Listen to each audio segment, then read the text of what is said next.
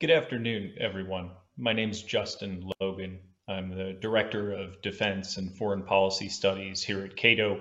Um, and it's my pleasure to welcome you here to our virtual book forum this afternoon for a new edited volume um, from Professor James Goldgeier and my colleague Joshua Shifrinson entitled Evaluating NATO Enlargement From Cold War Victory to the Russia Ukraine War. And normally, what I would do at this time is hold up a copy of the book which I unfortunately don't have, because this book, like uh, in, in, in the literal sense, um, exhibits both aspects of um, um, the study of international politics. So, on the one hand, there's a very expensive physical copy, which is available for purchase. But at the same time, the, the authors or editors, I should say, have made a real effort to make this information accessible to students and up and coming students of international politics. So, for any students or professors who are viewing the event this afternoon who have access to Springer Link through their university, the entire volume, I believe, is available for download. And I think that's very useful for pedagogical purposes. Um, it's obligatory at the outset of these discussions to say um, it's always kind of unfortunate when this kind of work becomes relevant in international politics because most of the time um, these things are sort of purely tweedy academic discussions. Um, and then, unfortunately, at times they come into the realm um, of regular people's lives, as they, of course, have uh, subsequent to the Russian invasion of Ukraine. So, with an edited volume, it's always a bit of a trick to, to give a good flavor of the book because it covers so much breadth. But we're very privileged to have both of the editors with us this afternoon to sort of problematize and set up how this book came to be and how it was assembled. And then two different chapter authors. One author was co one ed, uh, chapter was edited by Will Ruger, and a single author chapter by Professor Kimberly Marten. So, with that sort of introduction out of the way, um, what I will do is introduce both of the editors and both of the chapter authors in turn, um, who will set up and then discuss the volume and the chapters respectively. The first speaker this afternoon will be Professor James Goldgeier, who's a professor professor of international relations at American University here in DC. Um, he's the former dean of SIS, the School of International Service at AU, um, and the author of a book that basically everybody who has looked at the question of NATO enlargement has already read, entitled "Not Whether But When," really a seminal study um, of NATO enlargement. Also germane to the discussion this afternoon, he was the director of Russian, Ukrainian, and Eurasian affairs at the National Security Council. He's a senior advisor to the Bridging the Gap project, which tries to bring international relations scholars in discussion um, with the sort of policymaking apparatus here in Washington. He has a PhD and MA from UC Berkeley uh, and an AB from Harvard. Next, we'll hear from Joshua Shifrinson, who is my colleague at Cato, a non resident senior fellow, but also an associate professor in public policy at the University of Maryland up the road. He's the author of Rising Titans, Falling Giants How Great Powers Exploit Power Shifts. And also germane to our discussion this afternoon, the author of, I think, is a very important article in international security in 2016 or 17, I believe, entitled Deal or No Deal The End of the Cold War and the U.S. Offer to Limit NATO Expansion. Um, Josh has a PhD from MIT and a BA from Brandeis. Then, respectively, we'll hear from Professor, Lee, Professor Kimberly Marten, who's a political science professor at Barnard College, Columbia University. Um, and one of the great privileges of going through bios is un- unearthing things that are fascinating about authors that you didn't know. And a book that I believe was Professor Marten's dissertation, which subsequently turned into a book um, was engaging the enemy, organizational theory, and the Soviet and Soviet military innovation from 1955 to 1991, which I confess that I have not read and I am now going to read because I'm fascinated just by the book's title, which is a real rarity in political science. She has a PhD um, from Stanford and an AB from Harvard. And finally, we'll hear from uh, Dr. Will Ruger, who is the president of the American Institute for Economic Research. Prior to that, he was a, a hugely influential uh, part of the Stand Together um, Charles Koch Foundation outfit um, looking at uh, foreign policy in particular over the past six or seven years and had a big impact on shaping the debate here in Washington. He is an officer in the U.S. Navy Reserve and a veteran of the Afghanistan War. Um, he was the nominee to be U.S. ambassador to Afghanistan at the tail end of the Trump administration, um, and Will holds his PhD from Brandeis uh, and an AB from William and Mary. So, with my rambling introductions all out of the way, uh, I think the batting order will be Goldgeier, Shifrinson, Marten, Ruger. So with that, Professor Goldgeier, please take it away. And thanks to Cato for hosting this event. We really appreciate the opportunity to be able to discuss these issues with you. Um, just a word about, about how this started. Uh, a few years ago, I've long been disappointed with the debate over NATO enlargement. It has tended toward the extremes uh, has tended not to have a lot of empirical evidence behind a lot of the claims. Uh, and uh, people who argue either for or against the policy typically don't weigh it against other potential policies and the pros and cons of each. So a few years ago, I called Josh Shifrinson because I admire his work greatly, and I and I knew that he and I have different perspectives. I've long supported enlargement, and he's long been skeptical of enlargement. And I said, you know, we should work together because if we could work together uh, to try to improve the debate, that would be a contribution uh, on this subject. And he came up with the idea of bringing a group of, people together to put together a special issue uh, of a journal, which we did, the journal International Politics, uh, led by uh, Michael John Williams from Syracuse. Uh, and we produced that volume in 2020. There were about, uh, I think there were 12 pieces total in there. Uh, Josh, Kim, and, and Will all had pieces in that special issue. And then uh, in uh, May of 2022, a few months after Russia's expanded war against Ukraine, uh, and Anka an editor at Palgrave Macmillan, came to us and said, you know, we own the journal International Politics. Given the expanded war, given Finland and Sweden applying for NATO membership, uh, do you think you could get the chapter authors to update uh, the pieces that they had in the special issue? And we could bring a volume out in early 2023. And uh, all of it, the chapter authors said yes. We were ex- extremely excited that they agreed to update uh, their chapters. And then we added four new chapters uh, to try to round out the volume. And uh, we're, we're really pleased at the range of debate uh, embodied by this volume. And as you mentioned, Justin, the fact that university libraries subscribing to Springer Link products uh, will enable faculty and students to, to download the book for free. That's great. Josh? Well, so so thank you, Justin. And Jim gave a lot of the background to this. You know, when Jim called me uh, over four years ago now, suggesting that we somehow work together to surface our disagreements, but also try to make progress on the debate.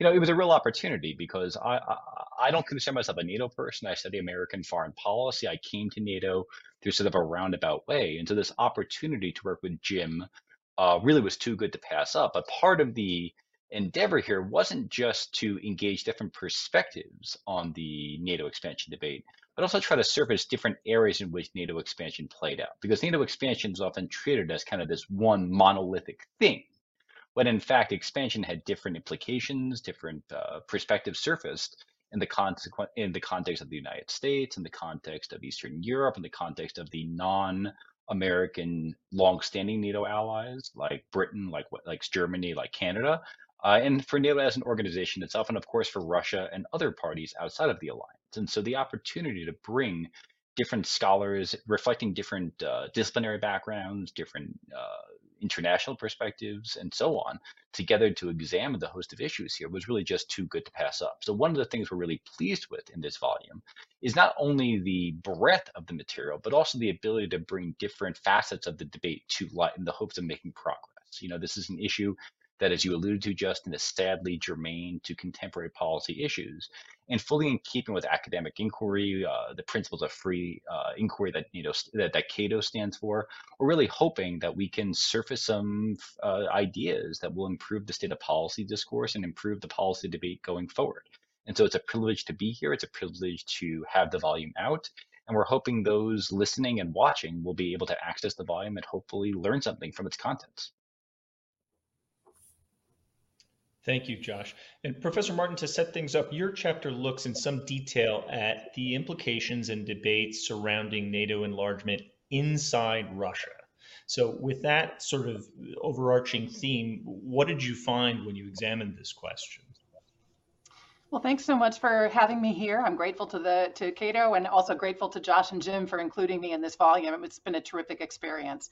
So there's no question that Russia reacted negatively at a diplomatic and political level to NATO enlargement right from the start. Um, NATO enlargement was always an irritant to Russia.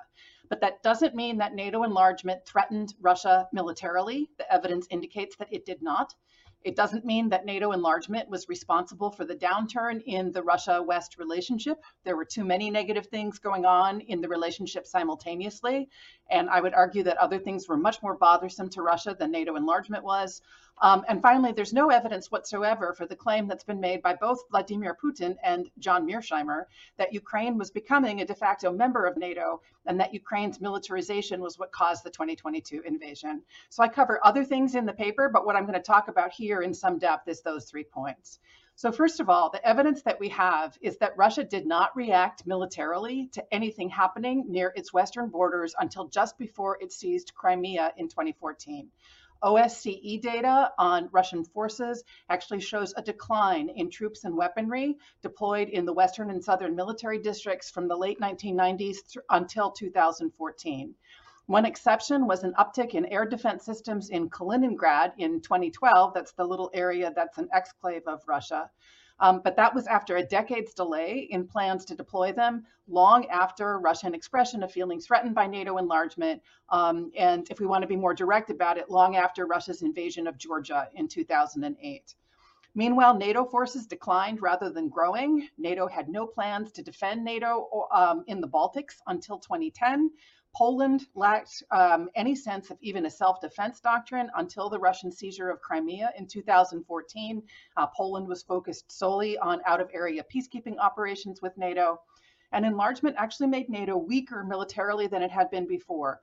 Until Finland joined NATO this year, it would have been very difficult for NATO to reinforce the Baltic states in the event of a Russian invasion.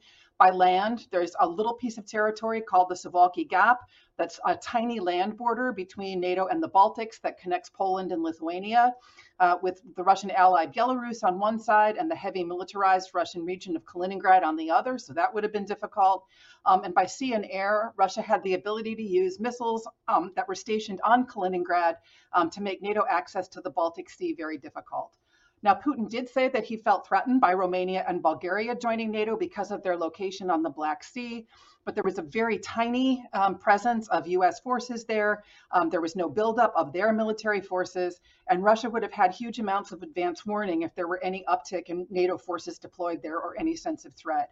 And so, in fact, what we see is that NATO did everything possible to demonstrate its defensive military intentions in Europe, and Russia, in its it, how it reacted, appeared to take that defensive orientation seriously. Meanwhile, the things that were truly much more disturbing to Russia were happening on a global level. And there are two in particular to keep in mind. The first is the decline of the United Nations Security Council as a Russian tool of influence, starting with NATO unilateral airstrikes against Kosovo in 1999, then US coalition airstrikes against Iraq in the late 1990s, and the US led invasion of Iraq in 2003, and the United Kingdom, France, and the United States effectively negating a promise that was made to Russia in the Libyan intervention in 2011 not to engage in regime change. Simultaneously, there was another threat globally to Russia, and that was the decline of arms control. And these days, we think about the decline of arms control as being the fault of Russia, as Russia being the one who is um, making the first moves out of arms control arrangements. But we have to uh, remember that the US took that move first in 2001, 2002 by unilaterally abrogating the Anti Ballistic Missile Treaty of 1972, which had set a, a special place for Moscow in um, global security negotiations. And in fact, what I think threatened Russia the most was not this sense of military threat, but a global loss of influence and prestige.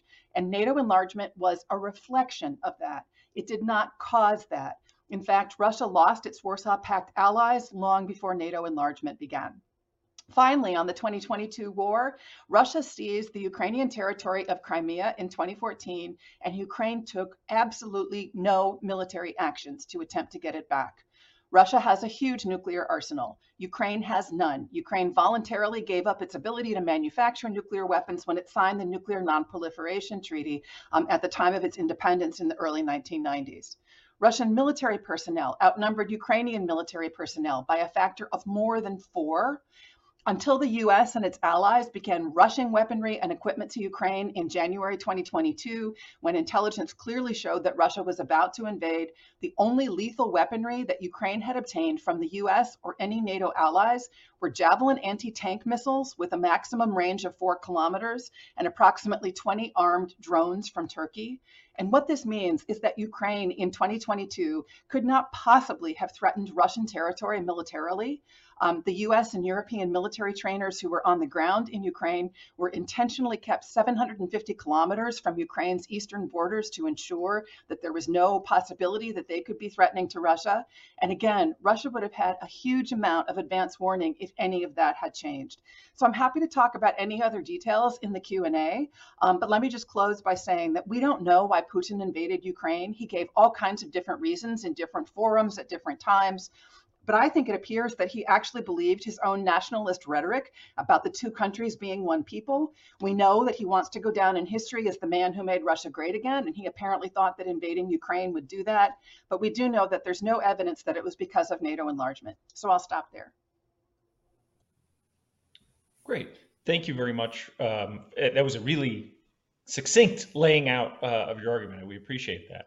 Um, Will Ruger, your chapter uh, looks at kind of the the bilateral, I think you would say, aspects of U.S.-Russia relations vis-a-vis uh, NATO enlargement or NATO expansion. Why don't you tell us what your chapter argues? Yeah, uh, so my co-author Raj Menon and I have been studying and worried about NATO expansion for some time. Um, I, I, wish it weren't so relevant, to be honest. Um, but uh, like Jim talked about, uh, you know, this this has become quite salient. This issue, and uh, I'm not as uh, sanguine as as uh, Kim is about the uh, about about the idea that NATO was irrelevant to this.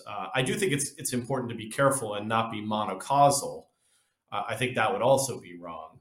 Uh, but I do believe that that the issue of NATO enlargement, when it came to Ukraine and, and Georgia, uh, was significantly related to strategic thinking inside Russia. Um, but in our paper, our article, we start by examining the case for NATO uh, and then move to look at why NATO continued and expanded after the Cold War rather than following alternative avenues. Um, and so we, we start with this kind of history, you know. So again, the Cold War ends, the, the nature of the global balance of power changes. So why doesn't, uh, you know, why doesn't NATO uh, cease to exist, right?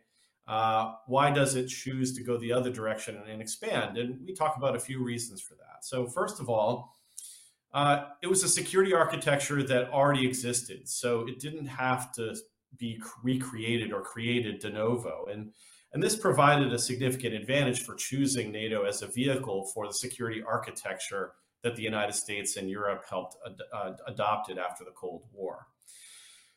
Uh, it's also important to recognize that it had demonstrated success uh, in protecting and securing stability in Europe uh, for 40 years.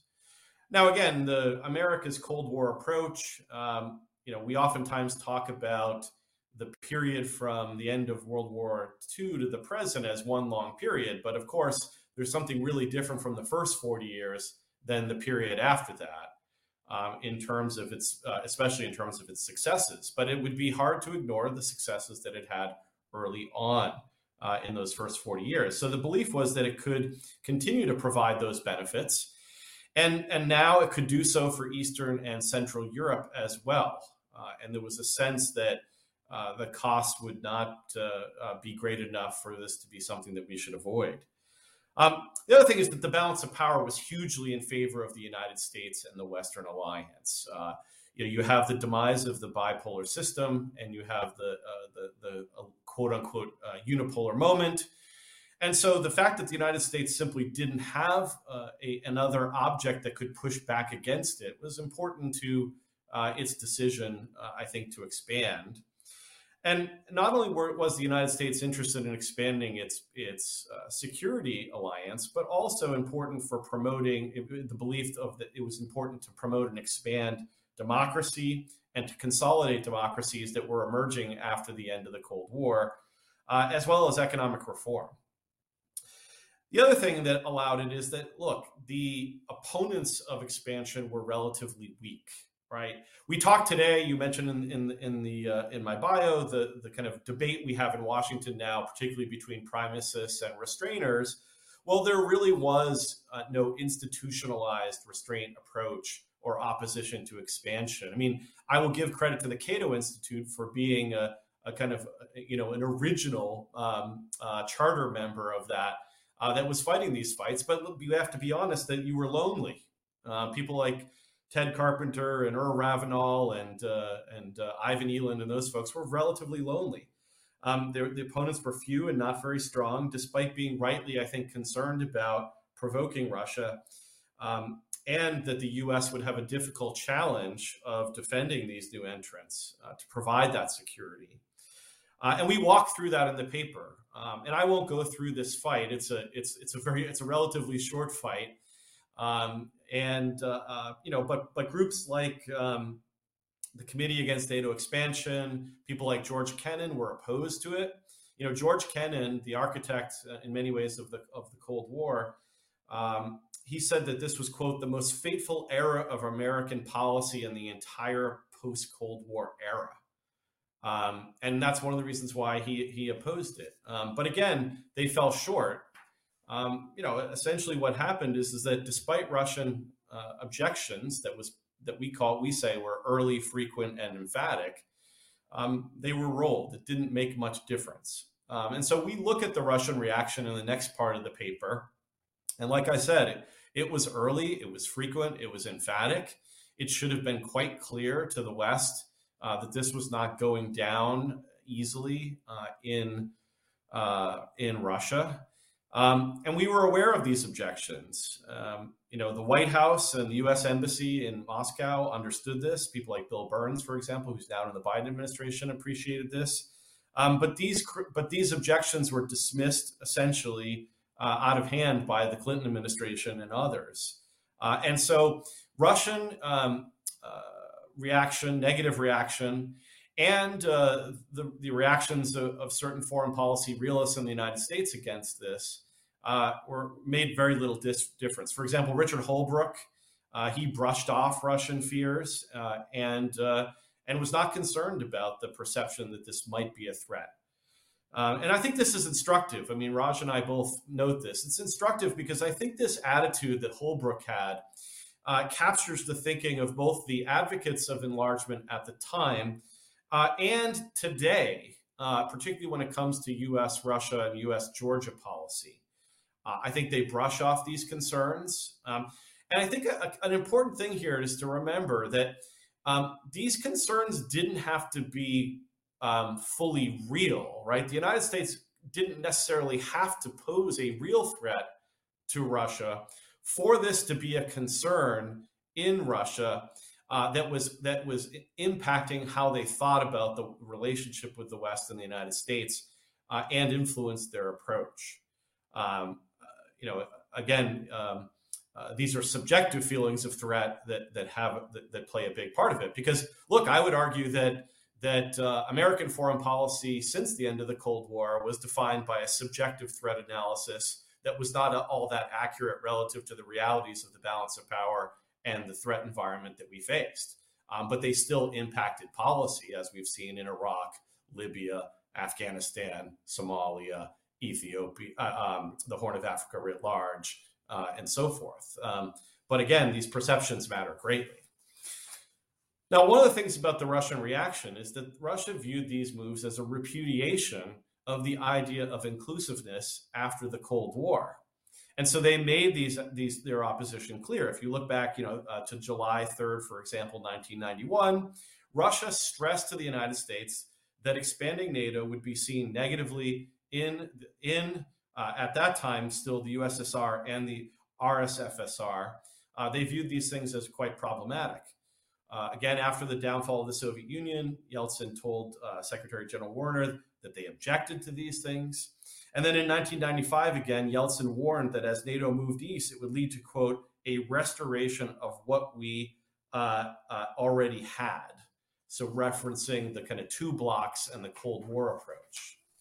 So, that push east really changed the relationship into one that may not have been entirely cooperative, just given the nature of great power politics, uh, or even declining power and, and great power politics, but that could have been more cooperative. And really, from about 2007, 2008 in particular, and following, the temperature was consistently raised.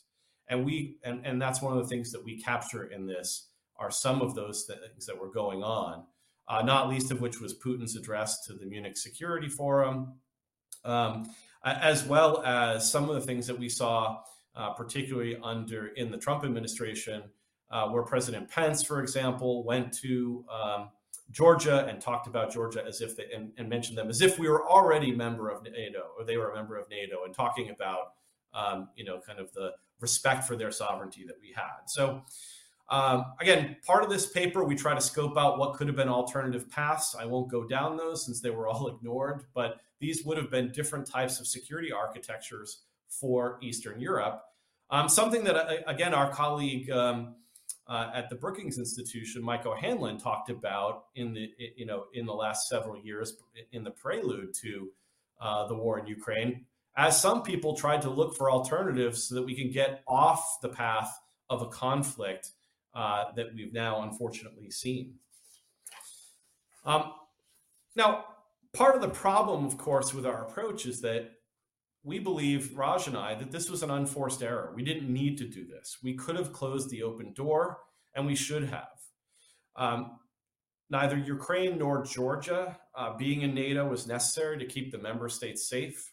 Um, all you know, and we walk through the details of this, including their kind of the you know relative size of their economies, the the, the challenging difficulties of uh, GLOCs in the event that there was a uh, there would be a requirement to defend these countries, uh, the difficulties of defending them, but also why Russia isn't 600 feet tall. And we talk about this at length in the piece. Now, again, uh, you know, uh, foreign policy analysts are, are like baseball players. You know, you hope you hit for a good average. You're not always going to be right. But the fact is, is that in this case, Raj and I have, I think, have been proven correct, which is that Russia's performance on the battlefield in Ukraine has shown that it is not 600 feet tall. It is not the threat that would have required um, maintaining that open door policy or enlarging NATO in the first place. Uh, and we go through that logic. And then we conclude by trying to make some suggestions about how NATO ought to approach US Russia relations and to approach NATO in particular, including greater burden sharing, and burden shifting with NATO something that I think should be how we think about uh, the relationship between the United States and NATO going forward. And we've heard lots of talk about strategic autonomy, uh, especially from the French. These are things that we think would be valuable not only to the security and stability of Europe uh, and the United States, uh, but also as potentially a way uh, to move forward uh, with the relationship that is inevitably going to have to be one with Russia. And the question is, is how combative uh, or uh, cooperative it can be, especially on issues that are important to both counterterrorism and nuclear arms control. Thanks for that, Will. I want to bring um, Professors Marten and Goldgeier in here because I think you know there's there was a lot on the table before we started. Now there's even more on the table, so we can just uh, sort of square up to that.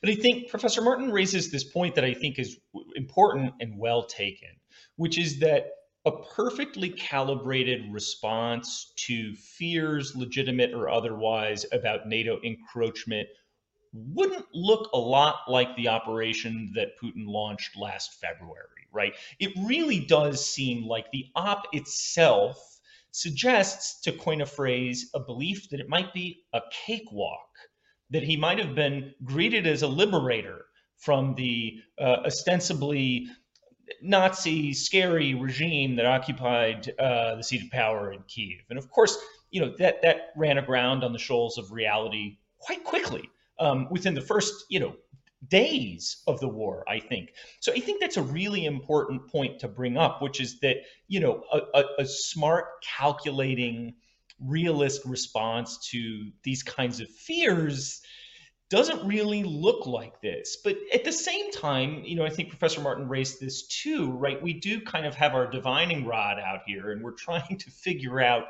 why this thing happened. And we have, you know, the, the, statement that Putin made in Bucharest in 2008 that national security is not based on promises. We view, you know, everyone's familiar with this, right? Um, you have, um, um, you know, a lot of statements in January of 2022 um, saying the core of this for Russia is about NATO expansion. And then, of course, you have the July 2021 speech on the historical unity of Russians and Ukrainians, which really is a heady, kooky ideological statement. So we have these heavy ideological kooky statements, and we have these protestations about security fears. And Professor Marten's chapter points out that enlarging NATO actually made it weaker but maybe as a way of me turning the ship all the way around here in the form of this question is to say, wouldn't it be possible for NATO enlargement to make the alliance weaker while making it perhaps more dangerous from a Russian point of view by bringing US military power, which is and always has been the sort of spinal column of the alliance, physically closer to Russia? So, how does, I, I mean, I think it's a point well taken to say that it weakened the alliance. Um, but couldn't it have also been scary to Moscow by bringing U.S. power closer? And Kim, Professor Marten is ready to roll. Yeah, thank you so much. I have um, several responses to that. The first is that based on a RAND study that was completed a couple of years ago, what we know about how Russian military doctrine looks at a possible threat coming from the United States um, is that the land forces are not really all that relevant to the overall assessment of threat because the Russian military believes that a war would start with um, airstrikes uh, coming from the United States, uh, coming from uh, over the Atlantic or from traditional NATO bases in places like the United Kingdom, and that the ground forces would be used afterwards for mop up operations. Um, and so it, it doesn't appear that Russian military doctrine was focused on this possibility that all of a sudden, out of nowhere, the United States was going to deploy hundreds of thousands of troops to the border with Estonia um, and invade invade Russia. That just didn't uh, seem to be something that they were concerned about. Um, the second thing that I would say is that John Mearsheimer is very famous for having said, wouldn't the United States be terrified if Russia were in Mexico? And my answer to that is that Russia is in Mexico. Um, according to testimony that came out from the US military command a couple of years ago, uh, Russia has more military intelligence agents, GRU agents in Mexico than anywhere else in the world outside of Russia.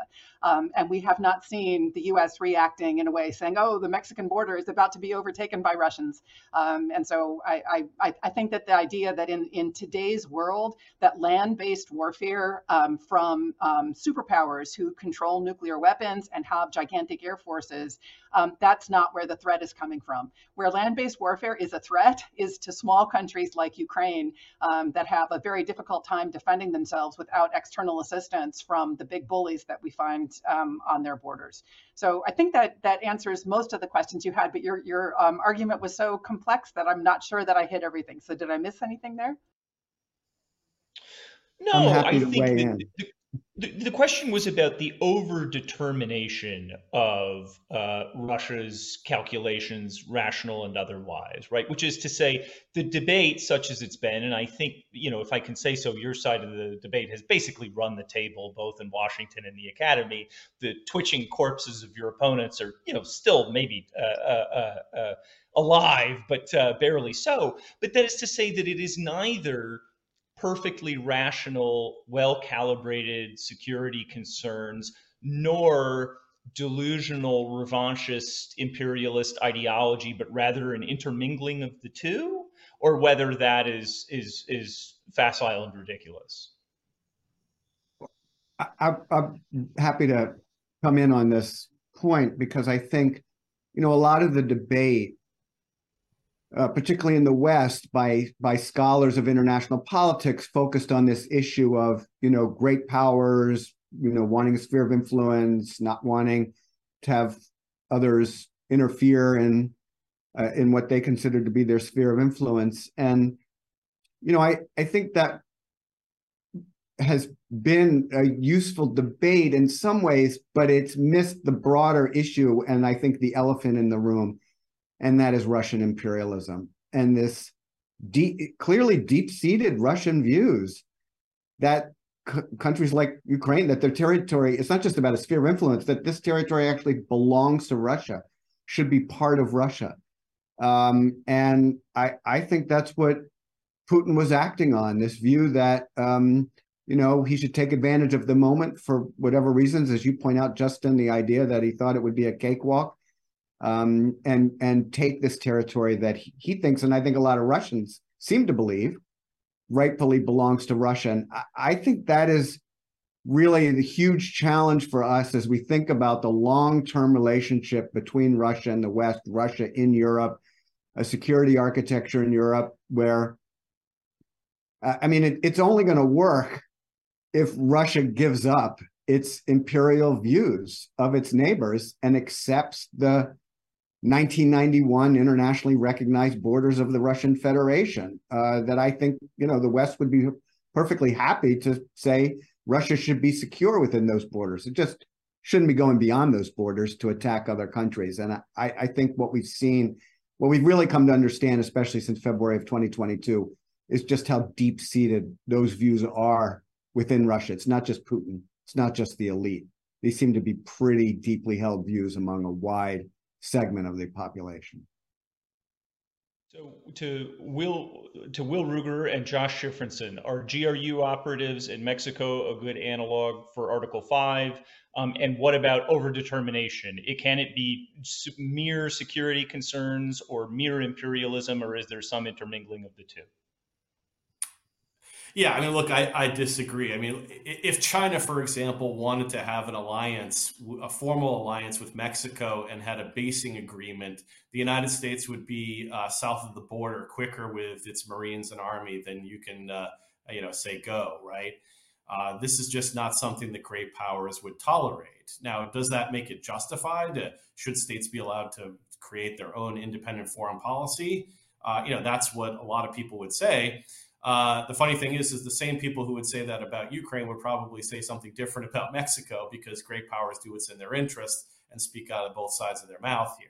Uh, again, that doesn't justify Russia's behavior, um, but I think it helps us understand some of the security concerns that they might have. And look, when it comes to security concerns, the United States got, you know, you know, in the scheme of things, uh, not that worked up about it, but they got worked up about China and Equatorial Guinea. Remember that?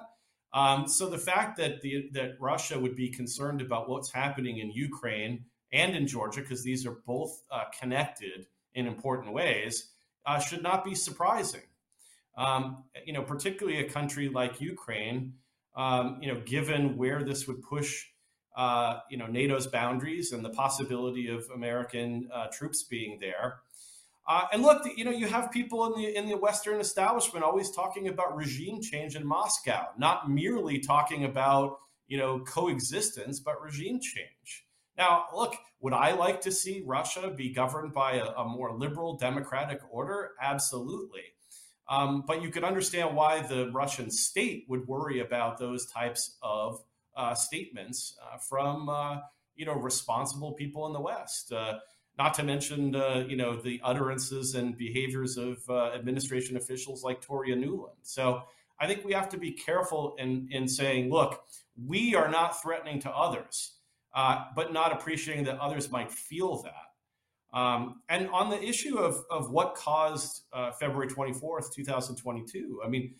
Look, it's certainly complicated, and states throw up a lot of, of, of things on the wall to see what will stick with various audiences, including domestic audiences. So the fact that Putin was talking all kinds of crazy stuff, um, we should take it for what it is, which is that Putin says a lot of crazy stuff and has a lot of crazy ideas, but he's also trying to approach different audiences with different ideas. And the fact is, is that we can't in Washington say, hey, if you want to understand why Russia did what it did, just listen to Putin when he talks crazy stuff about imperialism and then ignore what he said about NATO expansion over and over again. We can't have it both ways. And what I would like to say is like, look, it's complicated. They, there were a lot of reasons for why Russia did this, but NATO enlargement was contributing to that. Um, and I don't think that we should uh, underestimate that concern, especially given the nature of international politics as we've seen through history, where state gets, states get concerned about alliance arrangements that work against them. I wanted to go uh, touch briefly with Josh Shifrinson, and then Professor Marten had a two finger on this current round. Well, actually, Justin, let, let Kim go, then then I'll, I'll offer my thoughts. On, they're still coming together. So, Kim, over to you. Thanks. Um, just I want to remind everybody that there was no Russian reaction outside of verbal comments about uh, NATO expansion. None. There was no military buildup anywhere close to NATO borders in response to NATO expansion. None. Um, I would also remind people that the U.S. has no basing agreements with any new NATO members. In fact, that was part of the um, NATO Russia um, agreement that was reached as Russia realized that NATO enlargement was happening. Um, it was reached with um, Yevgeny Primakov, who was a realist in the mold of Henry Kissinger, um, who accepted NATO enlargement in, uh, in return for the idea that there would not be any significant new deployment of U.S. forces or U.S. basing arrangements in NATO countries until the 2014 um, Russian seizure of Crimea, uh, the US presence in Europe had declined dramatically, um, even with NATO enlargement happening. And so there just was not any US military threat. There was no Russian reaction as if there was a military threat. On the 2008 Bucharest statement, let's review the history. Um, it was pushed by Condoleezza Rice, who really wanted that statement that Georgia and Ukraine would eventually be NATO members. Um, all of the press reporting made clear that there was no support anywhere elsewhere in NATO for that to occur. There has never been any membership action plan put into place for either Georgia or Ukraine. Um, and if I were Putin, I would not invade another country because of verbal statements that never had any action behind them. Um, and in terms of looking at Russian imperialism, we don't have to rely on Russia's statements. We can look at Russian behavior. Russia, during this entire time of this downturn in relations with NATO, continued to have its own military forces stationed in Moldova and in Georgia and in um, uh, other uh, uh, areas, including Armenia, in ways that violated OSCE requirements. Um, uh, in 2008, Russia invaded Georgian territory. In 2014, Russia took over uh, sovereign Ukrainian territory that was recognized as sovereign by the United Nations and every other country in the world. And in 2022, Russia invaded Ukraine without any provocation. We don't have to pay any attention to what Putin says. All we have to look at is what Russia does. Russia is an imperialist that believes it has the ability and the right to control military events all around its area. Um, and so I would, I'll stop there.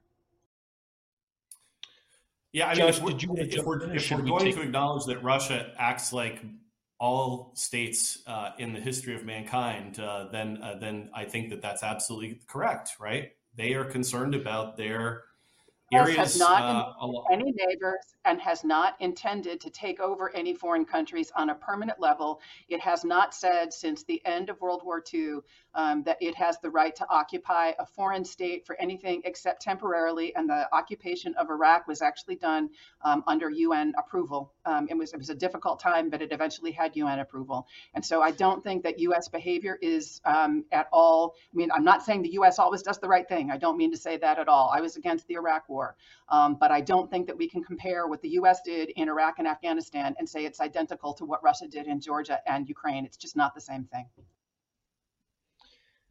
Let's uh, bring Josh. I see you waiting at the ready here, and I know you have a lot to say. I'm sure. Um, let's bring in. There's a question here. I think that I can kind of shoehorn it in from my colleague um, Eric Gomez that talks a little bit about um, some of these things, but from a somewhat different angle. And those were the kinds of you know we, we've we've heard you know we don't need to listen to to what Putin or Russia says. Um, they did sort of say before they said we should go back to the 1997 borders in Europe um, that there was an appetite for discussion about the future of NATO, particularly in the context of Ukraine.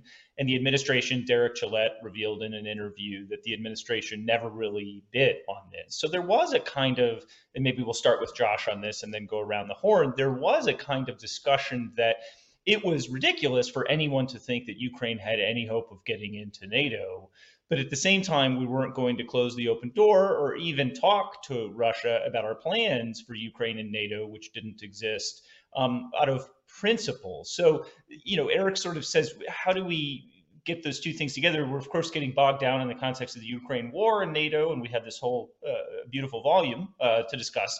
But I guess maybe let's see if we can close this out here in five or ten minutes, and then uh, and then and then move on. So, Josh, what do you have to say? Oh, thanks, Justin. That's a, that's a very small order. I appreciate that. Um, so I'm grappling with two different issues at play here, right?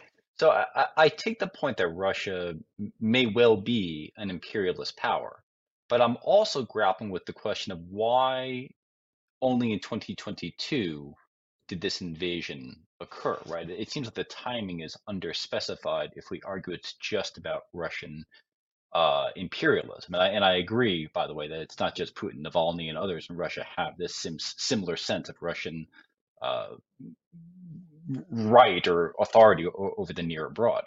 And so, what seems to me to be going on here, a lot of it, is the perspective that Kim offers and Will offers um, actually aren't necessarily all that far apart. It seems very plausible to me that much of the discussion about NATO expansions, about making NATO the premier security organization on, on the European continent. And if we believe the rhetoric of people who've been advocating for NATO expansion, the policy space, it's, it's also an organization that generates diplomatic leverage for the United States, an organization that generates economic influence for the United States and beyond. And in that context, it seems very plausible as one of the other chapters in the volume lays out by Bill Wohlforth lays out, that what we have here is a slow moving security or in, a spiral between two equally revisionist powers. Now, that doesn't tip over into conflict. That doesn't explain how we get outright warfare. But there, I think uh, the combination of Russian uh, grandiosity and imperial and potential imperialist ambitions, and the fact that that in the latter half of 2021, the U.S. even without talking about NATO expansion to Ukraine per se, was signing agreements with Kiev, emphasizing defense and diplomatic cooperation, may have presented a window of opportunity for Russia on the one hand to get before the U.S. could uh, bolster Ukrainian defenses, which would be consistent with the NATO uh, concern, and at the same time um, would be, seem to be further um, denying Russia what it's what it self-identifies as its right of influence over its near abroad. So I kind of see this as a security spiral that's been walking onward for about two decades before finally tipping into conflict because of the combination of Russia's weird view of its near abroad and a series of actions that the US and others took below formally taking Ukraine into NATO, but nevertheless consistent with the idea of deepening Ukraine into, in, in Ukrainian integration with the West. So in that context, Chollet's uh, statement that the U.S. was not going to negotiate over the future of NATO expansion would be just proof to Moscow, or could be taken as proof in Moscow, that Russia was just not going to get a fair hearing, that it was not going to get a seat at the table, and that therefore only unilateral means, or that Russia controlled, would resolve this question of what would be going on near in Russia's near abroad. So I view these things as really lumping together in a very compelling and spirally kind of fashion if I can uh, try to get us a little bit looking forward, because something that came out, we did the the pre dry run for this yesterday. It's something that I think was very interesting.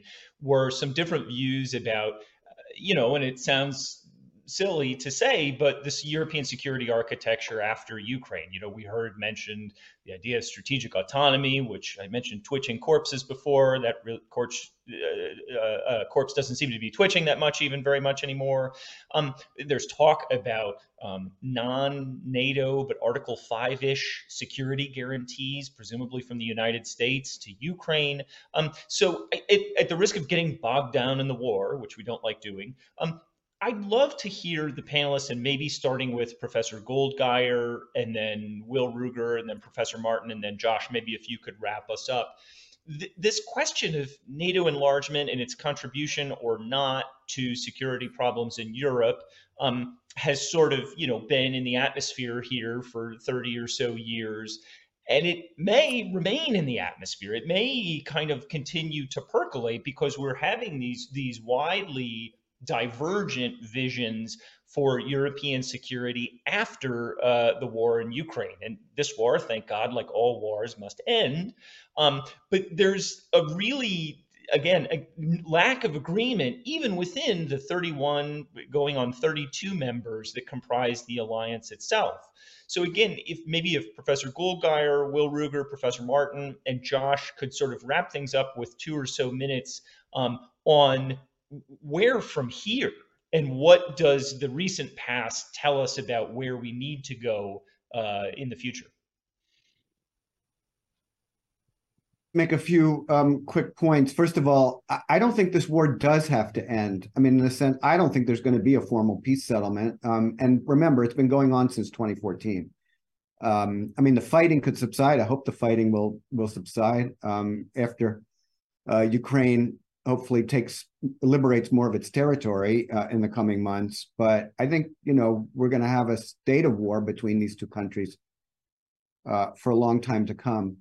Uh, I want to highlight one feature of, of Will Ruger and Rajan Menon's chapter in the in the book that I do agree with, which is the unfortunate overdependence of Europe on the United States for European security. Um, and this is something that you know uh, the United States contributed to a great deal in its attitudes uh, towards European, uh, greater European uh, strategic autonomy, as the as the phrase goes. And I I think you know one thing we've we've learned from this war.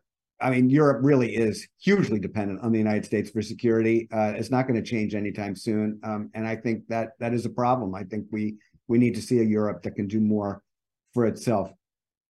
My own views actually have changed with respect to the West and Ukraine uh, in favor of Ukrainian membership. I, I you know I don't want to um, have Will fall off his chair, but uh, you know, I I my my position on on European security and NATO previously was that the uh, that the enlargement was generally uh, a worthwhile policy, especially in responding to the desires of the Central and Eastern Europeans and the creation of security across Europe. Uh, but that the Bucharest Declaration of 2008 was a huge mistake. Uh, it gave no path and it angered the Russians, and it just there wasn't any need for it. Uh, you know, this idea about provoking Russia, I, I, have come to the conclusion that the only way we're actually going to create a stability between NATO and Russia is for Ukraine and others to be part of NATO. It's clear, you know, NATO has been very careful during this war not to spark a direct conflict with Russia, and Russia is very careful. Putin's been very careful not to get into a direct conflict with NATO. And so I think the only solution I see for really um, stability would be for these countries to be part of NATO and to then have a relationship between NATO and Russia. Um, but the Biden administration has made clear that it does not favor Ukrainian membership in NATO, and uh, other Europeans like the Germans are going to follow suit on that. So I don't think it's going to happen, but um, I think that would be the course to pursue. Yeah, I mean, I, I think that um, you know, a, a different architecture than I think that Jim lays out is probably going to have to be part of the answer, simply because I don't think it's in the cards either the Europe, some of the Europeans that Jim talks about, or the United States, to accept bringing in Ukraine in a situation in which uh, there's a, a, a, frozen or a um, less hot but still hot conflict happening there. Um, and then the idea that the Russians would accept uh, Ukraine uh, as being part of NATO as part of a broader deal to end the war, I, I just don't see in the cards either, unless there was just a substantial um, uh, failure along multiple fronts that would threaten uh, Crimea, for example. And even then, I mean, I, I would see escalation as more likely than uh, kind of uh, capitulating and accepting something that I think would would really uh, be a, a, cause for the regime to be to be uh, overthrown domestically. Um, I just can't imagine the Russians making these sacrifices and then giving in to something that, like Jim talks about. Um, again, I could be wrong. Um, you know, again, I look at things a little bit differently and where I come from than probably most, uh, you know, uh, liberal internationalists on this, which is I don't start from the the how do we help solve the problem in Ukraine when I think about what types of security commitments the United States should have. I think about what's in America's national interest, narrowly defined to mean our territorial integrity, right, our homeland security, the conditions of our economic prosperity, and our liberal democratic system here at home. And I don't see how Ukraine being part of NATO adds to that. I mean, I've been opposed to this this potential expansion from the get go. Um, I don't see how the war changes America's key interests and how Ukraine could help that. In fact, I think it goes the other direction, showing how this would actually imperil those national interests um, to even think and not toss out uh, the idea of uh, an open door. So, uh, again, I would like for American national interest to be coterminous with, with good things happening in Ukraine, but that's not always the case. And therefore, at that point, I choose American national interests first, second, and third. Professor Marten and Josh, in conclusion, then, your is and your ought about the future of European security and whether or not they're the same thing. So um, first, I would say that the reason that Russian aggression matters to U.S. homeland security is Putin's personality, which is that if he succeeds in taking over a significant chunk of Ukraine, he will try elsewhere, and he will keep on going until he's stopped. Um, in 2016, I kind of laughed at Hillary Clinton when she compared Putin to Hitler, um, but in retrospect, I think she may have been right more than I uh, knew at the moment. Um, in terms of whether um, Ukraine should be part of NATO or not, uh, one thing to think about is that Putin essentially said that he thought that Ukraine was already part of NATO, even though um, it didn't have a formal agreement. And so um, I had previously been very much opposed to having NATO extend to Ukraine. And now I don't think it matters quite so much um, because I think no matter what happens, uh, Russia, um, unless there is a regime change far away from the direction that Putin is taking, and I don't believe that's going to happen, uh, will from now on see Ukraine as part of the West. And it doesn't really matter whether it's officially in NATO or not. Um, but I just wanted to answer uh, what Josh said about timing. I think most Russia experts think that crucial in the timing was the pandemic um, and Putin's self isolation during the pandemic, where he basically spoke to very few advisors, and the advisors he spoke to reflected his own thoughts back at him. And so he became weirder and weirder and more convinced that he had this correct interpretation of history because no advisors were pushing back on him. And that's something that can happen in any authoritarian state. Um, but I think in this case, the isolation isolation that he imposed on himself during the pandemic helped it. Um, and in terms of other things that went into the timing, Angela Merkel was out, and so there did not seem to be a very strong voice that was bringing Europe together. Um, and Joe Biden appeared to be um, completely flummoxed by domestic polarization. Um, that meant that he could not concentrate on international affairs. And so I think that that um, may have been Putin's um, thinking about whether there was opportunity. and then I'd also just like to bring up that something Mary Sarotte uh, mentioned uh, recently in a talk that I heard her give, um, which is that Putin seems to have a fixation on anniversaries, and his invasion of Ukraine in February 2022 was the 30th anniversary, approximately, um, of the independence of Ukraine from the Soviet Union and the collapse of the Soviet Union. So I'll stop there. Josh, bring us home. So you asked, is an ought for the future of European security? Thank you, Kim, for, for those details. I have, I have to play with those and I have to grapple with them. Uh, but is an ought for the future of uh, European security?